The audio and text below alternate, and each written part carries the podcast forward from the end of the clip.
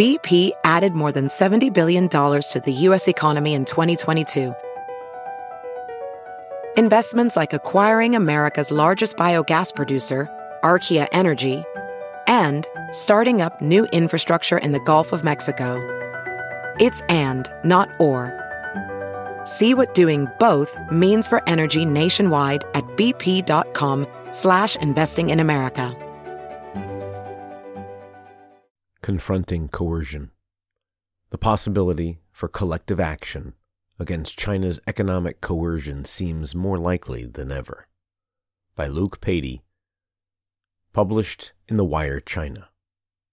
Read to you by Cliff Larsen. The quiet, leafy street in Copenhagen suburb was an unusual place to hang election posters. But despite the lack of vehicle or foot traffic, Thomas Roden scaled a stepladder last October to fasten posters to trees and light posts with the goal of advertising one of his main campaign promises in the upcoming local elections ending cooperation with the People's Republic of China. Roden's posters sported an image of the Tibetan flag, and while they weren't likely to be seen by many potential voters, they were immediately noticed by Roden's target audience, the Chinese embassy across the street. Roden, 26, was, has emerged as a staunch critic of Beijing's policies in Tibet, Hong Kong, and Xinjiang, and when the posters were mysteriously taken down only hours later, he told the media he had a strong suspicion the Chinese embassy was behind it. The poster's removal, he said, brought China's interference in Danish democracy out in plain sight, an allegation that got Roden far more attention than his Tibet posters ever would. Immediately, there were calls for Denmark's foreign ministry to summon the Chinese ambassador in protest. When Roden later rehung his election posters in front of the Chinese embassy, he says there were eight journalists in tow.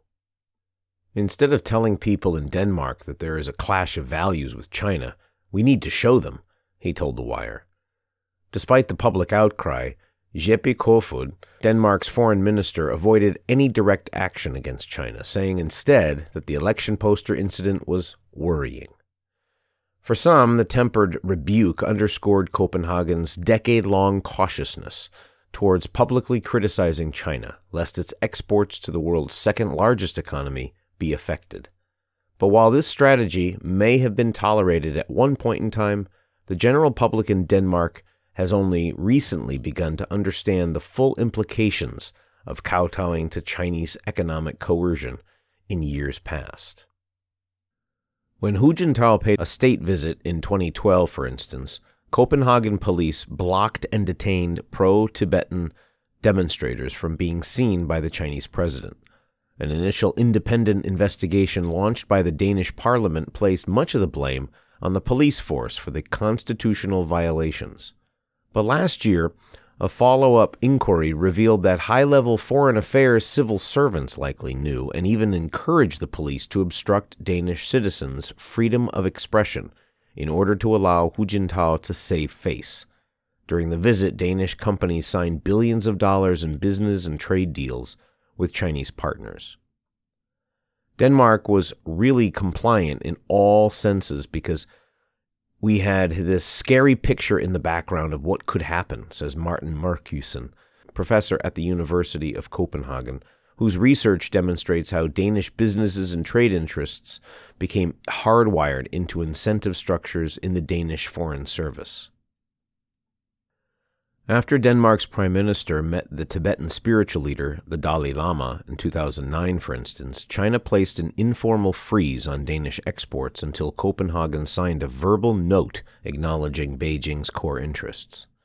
A year later, Beijing went after Denmark's neighbor blocking Norway's salmon exports after Chinese democracy activist Liu Xiaobo was awarded the Nobel Peace Prize. This shook the Danish system, says Mark Marcussen. It's when Denmark's Ministry of Foreign Affairs learned that they did not want to irritate the Chinese in any way. It was the sight of Tibetan flags being ripped from the hands of demonstrators by Danish police that first motivated Roden to question this logic. I saw there was something not normal going on, he says. People were going crazy over a flag. Roden, who won his election in November to become the regional council member, is not alone in his realization. Across the Western world, momentum is building to push back against China's economic coercion. China, of course, is partly to blame for this reversal. For many reasons, it succeeded in scoring minor political victories with subtle and selective brand of pressure. Countries from Norway to France quieted their criticism of China's authoritarian politics and human rights record, while brands from Versace to American Airlines apologized for crossing China's new various red lines. Small examples, yes, noted Soren Espersen, a former chairman of the Danish Parliament Foreign Policy Committee, in a 2019 speech. Yet, if all the hundreds of these small examples are put together, it suddenly becomes quite a different story. Indeed, the aggregate of these small wins around the world added up to a big win for China. Beijing was moving the needle and shaping the global discourse on its more dear core interests. But as many observers have noted, China's coercion has taken a new direction of late with its boisterous and bullying wolf warrior diplomacy under President Xi Jinping. Whereas Beijing's coercive art form was once clearly distinguished by its narrow rather than broad strokes, bravado has taken over. A study by the Australian Strategic Policy Institute found that the intensity and frequency of China's coercive diplomacy grew substantially from 2018 on. Over half of the incidents of state issued threats by China since 2010 took place in 2020 alone. Most recently, the small Baltic state of Lithuania is facing the consequences of China's trade weapon over the status of Taiwan. Beijing may have pushed too far. Not only are there people like Roden questioning if the trade offs are worth it, but others are also noticing that facing China's economic wrath holds less severe consequences than once imagined now from the bipartisan bill in the United States Congress to proposed new trade alliances, a collective response to counter China's coercion efforts is emerging. Beijing is overstepping with its latest moves, and it's unnecessarily bringing up all sorts of different players against it, says Janka Oertel, Asia Director at the European Council on Foreign Relations. The collective leverage is currently still high, but it's also getting weaker as time passes. If the pushback succeeds, Beijing's long standing success in coercing countries such as Denmark may become a thing of the past. If it fails, however, Beijing may see a free lane to escalate its coercion, bending decades of deepening economic ties with the West to its political will. When one door closes. Courtroom sketch of Meng Wanzhou CFO of Huawei, appearing via video before Brooklyn federal court judge Ann Donnelly. September 2021. Meng agreed to a deal with the U.S. Justice Department that paved the way for her to return to China after nearly three years under house arrest in Canada, during which time two Canadian nationals were imprisoned under spurious charges in China. Perhaps more than any others, two recent examples show both the overstep as well as the limits of Beijing's economic coercion Canada and Australia. First, in early 2019, Beijing set its coercive sights on Canada after its arrest of Huawei executive Meng Wanzhou on an American warrant because of uh, allegations that she had helped circumvent U.S. sanctions against Iran. Soon after, China detained two Canadian nationals, Michael Kovrig and Michael Spavor, on espionage charges that many considered spurious. Beijing then placed trade restrictions on Canadian agricultural exports in what some analysts viewed as a move meant to punctuate its displeasure with Canadian decision to detain the Huawei executive. Chinese authorities claimed pests had infested Canada's canola seeds, marred its pork and paperwork issues, and imposed long delays on its soybean shipments. The measures spook Canadian industry. United States makes up over two thirds of Canada's trade, but at 7% of the total, China is an important point of diversification. The bottom line is China is a big market that's getting wealthier, says Graham Shantz, president of the Canada China Business Council, a private nonprofit business association with members ranging from major Canadian companies to universities and colleges. For Shantz, the rising purchasing power of Chinese consumers, coupled with China's natural land constraints, provide enormous opportunities for natural resource rich Canada to capitalize on. As long as China chooses to remain open to international trade, he says, there'll be real match with Canada as a reliable, non political supplier of high quality agri food and seafood.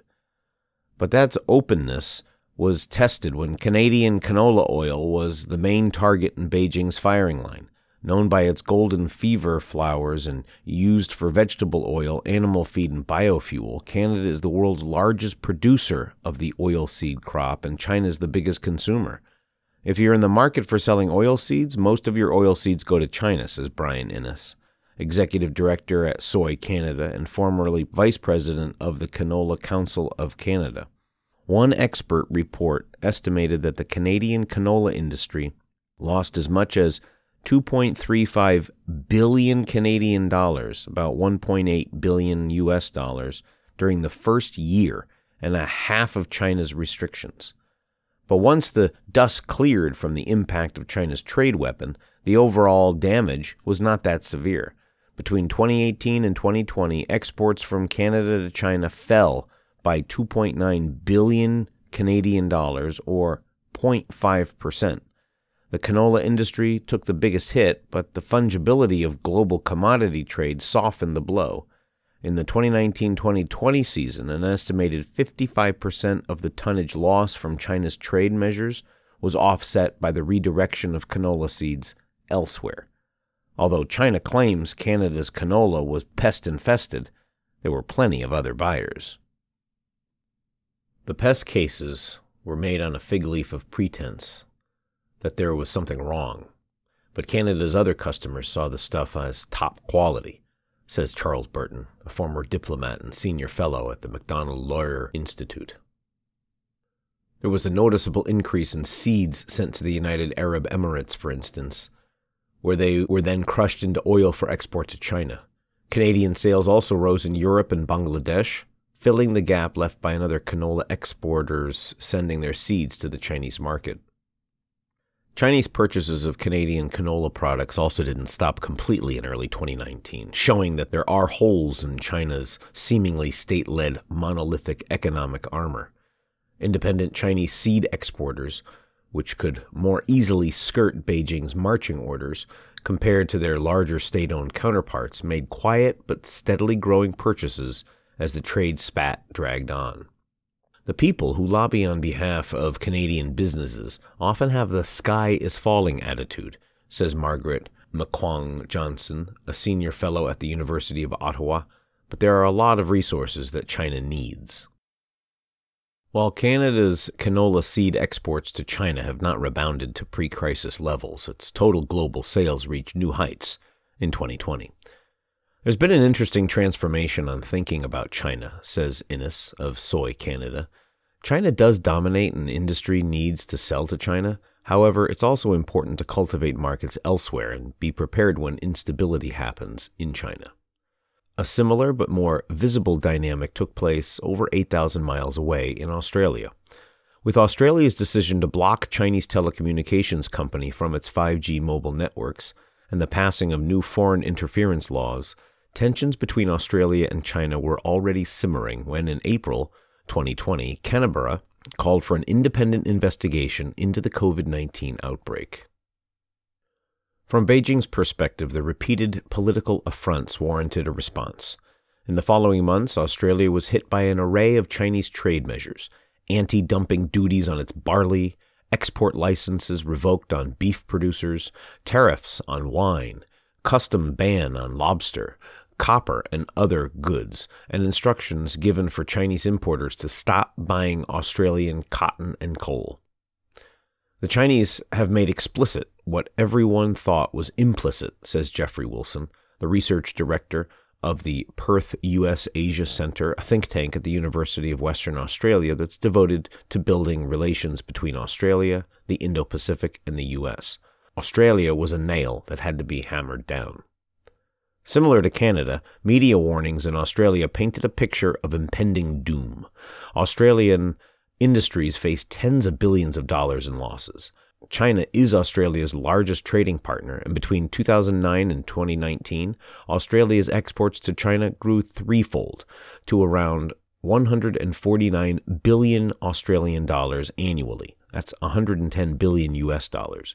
Buoyed mainly by sales of iron ore to fuel China's construction industry, over 40% of Australian exports head to the Chinese market. Everything was China, China, China for our economy in a way it wasn't for any other Western democracy bar New Zealand, says Wilson. We got there earlier and larger and learned about the challenges and liabilities of the economic relationship with China before others. But even with more to lose, Australia's worst case scenario did not come to pass. Despite its assertive demeanor, China still maintains a do no self harm approach to its economic coercion, which limits the detrimental consequences for its own economic growth. They haven't touched iron ore, they haven't touched liquid natural gas, says James Laurenceson, director of the Australian China Relations Institute of the University of Technology, Sydney. Beijing has demonstrated an unwillingness to hurt Australia if that meant sustaining high costs itself. The inherent flexibility in international trade did the rest.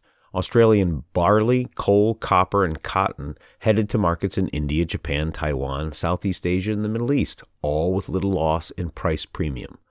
Many of the Australian exports hit by Beijing were relatively homogenous commodities sold in global markets, explained Laurenceson. Beijing's actions then quite literally created opportunities for Australian exporters elsewhere. Similar to Canada's canola oil being processed in the UAE, Australian industries found partial workarounds to barriers into the Chinese market. Targeted beef producers, for instance, sent their cattle to other Australian abattoirs, which still held export licenses. Australian lobster was initially rerouted through Hong Kong, though it's not facing crackdown from local authorities on national security grounds. The Australian wine industry, however, found little relief due to its high dependence on China and its differentiated nature as a product. Some wine enters China through Hong Kong or is shipped to larger containers to avoid tariffs. Other companies elect quite literally put new wine into old bottles, sourcing from California to maintain their brands in China. But China's choice of products to target has a deeper logic, mixing coercion with protectionism. The research of Scott Waldron at the University of Queensland argues that China is keen not only to minimize costs on its own economy in targeting Australia, but also to benefit local industries. For example, by blocking out Australian competitors, Beijing opened space for domestic producers, and by restricting the flow of Australian barley, Chinese authorities advanced import diversification aims. Similarly, choosing Canadian canola seeds as a target fell in line with Beijing's drive to diversify its food suppliers by reducing dependency on large suppliers. Overall, however, thanks to Beijing's strategic restraint and new buyers for many of Australia's exports, the damage done by a full year of Chinese trade restrictions amounted to under 1 billion Australian dollars, according to the Australian Treasury. This was a drop in the ocean of Australia's total exports of around 440 billion Australian dollars. The pushback. Buoyed by the resilience of Canada and Australia and fed up with being bullied, many observers say the possibility for collective action against China's economic coercion is more likely than ever. China is only one sixth of the world economy, says Wilson of Perth US Asia Center. It can be deterred. Nowhere is this conversation more pressing at the moment than in the European Union, which recently announced its plan to sue China in the World Trade Organization over its blockade of Lithuania, or discriminatory trade practices.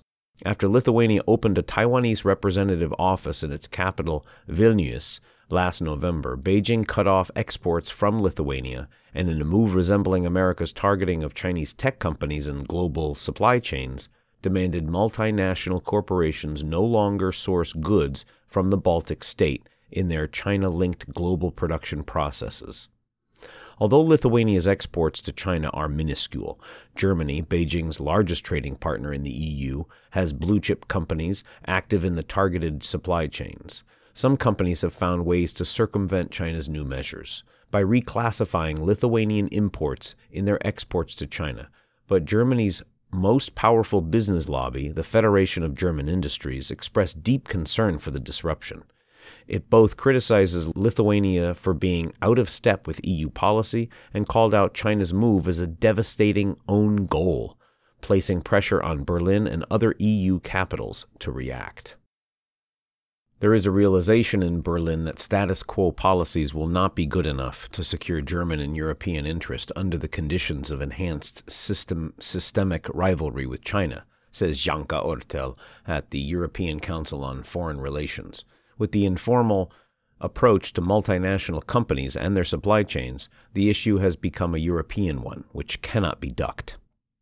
European response so far is the WTO lawsuit, says Ketian Zhang, an assistant professor at George Mason University, warns that China's tactics often drag out formal disputes in the WTO since they avoid a paper trail, cite sanitary reasons for banning imports, or freeze investment deals rather than suspending them altogether. China's way of using sanctions makes it harder for the target to react or at least seek legal mechanisms, she says. Even if the target wins its case, settling disputes through the WTO is not a silver bullet, says Wendy Cutler, vice president at the Asia Society Policy Institute. In the best of both worlds, the WTO process eats up a year or two, she says. Chinese coercive actions start eating away at a country from day one. Partly to address these challenges, the EU is also taking steps to act autonomously against economic coercion efforts. In December, the EU's executive branch, the European Commission, proposed a new anti coercion instrument which would allow to impose its tariffs, ban imports, and block investments of countries engaging in economic coercion against the EU and its member states. The United States is also considering a bill to expand and expedite its anti coercion options. The bipartisan Countering China Economic Coercion Act, which was introduced in October, hopes to establish an interagency task force that would consult with both the private sector as well as allies in order to respond to China's coercive economic measures. With every indication that economic coercion is not going away, says Cutler, the creation of the proposed government wide task force is a useful step in developing effective responses. Experts note that effective responses to economic coercion can involve a number of tools, including offering financial support to targets, diversifying trade partners, and preparing mitigation strategies for targeted industries. But more formal trade alliances are also being floated as an option to deter Chinese coercion. To prevent the weaponization of trade, we have to stick together, says Guy St. Jacques, Canadian ambassador in Beijing from 2012 to 2016. Having an alliance of the US, Australia, and Canada on agricultural goods would send a message to China, and our industries may very well go along with it because it would mean more reliability in trade. Former Danish Prime Minister and NATO chief Anders Fogh Rasmussen recently supported the well traveled idea of establishing an economic Article 5 to blunt China's use of coercion. This may rally political spirits, but trade experts are widely skeptical that a global alliance of like minded states supporting each other when one faces Chinese economic pressure will work. Even if the political will is found, the private sector may not always go along. After all, just as Australian farmers are looking to capitalize on Canada's lost canola seeds exports to China, American coal exports are filling the gap in Chinese market led by Australia's being shut out. The economics of this are completely unsurprising. But the point is, if Washington won't or can't stop its producers from taking advantage, then there's next to zero chance that other capitals will, argues Laurenceson. Still, Wilson of the Perth U.S. Asia Center says a more informal coalition would be beneficial. Despite the possibilities to resist and circumvent China's measures, pushback is useful to counteract any demonstrational effect its coercion, such as on Lithuania, may have on countries with less of a threshold to withstand the pressure. As part of a larger study with Cutler and other experts on responding to coercion, Wilson backs naming and shaming to bring more cases out into the open. sharing information between targeted countries, and supporting smaller countries in WTO litigation. There are acts of solidarity among a coalition that, that could send a message to China that we see what is going on and we will respond collectively, he says. Zhang, however, notes that any such efforts would be relatively quiet since overreactions may force Beijing into a corner and escalate tensions further. It's action reaction chain, says Zhang. From the Chinese government perspective, it's responding to outside actions it sees as interfering in its domestic politics in Xinjiang or Hong Kong. China needs to save face, but the same logic holds true for its counterpart too. Indeed, Roden says he won his election in part because voters in Denmark want to do more to save face. Between the removal of political posters in front of the Chinese embassy and now the situation with Lithuania, he says, internal pressures building for more action. It can be hard to do so on Tibet, he admits, but Lithuania is an EU matter. It's an attack on our ally. We should be speaking up much more about the pressure from China. Confronting coercion, the possibility for collective action against China's economic coercion seems more likely than ever written by Luke Patey, published in The Wire China, read to you by Cliff Larsen.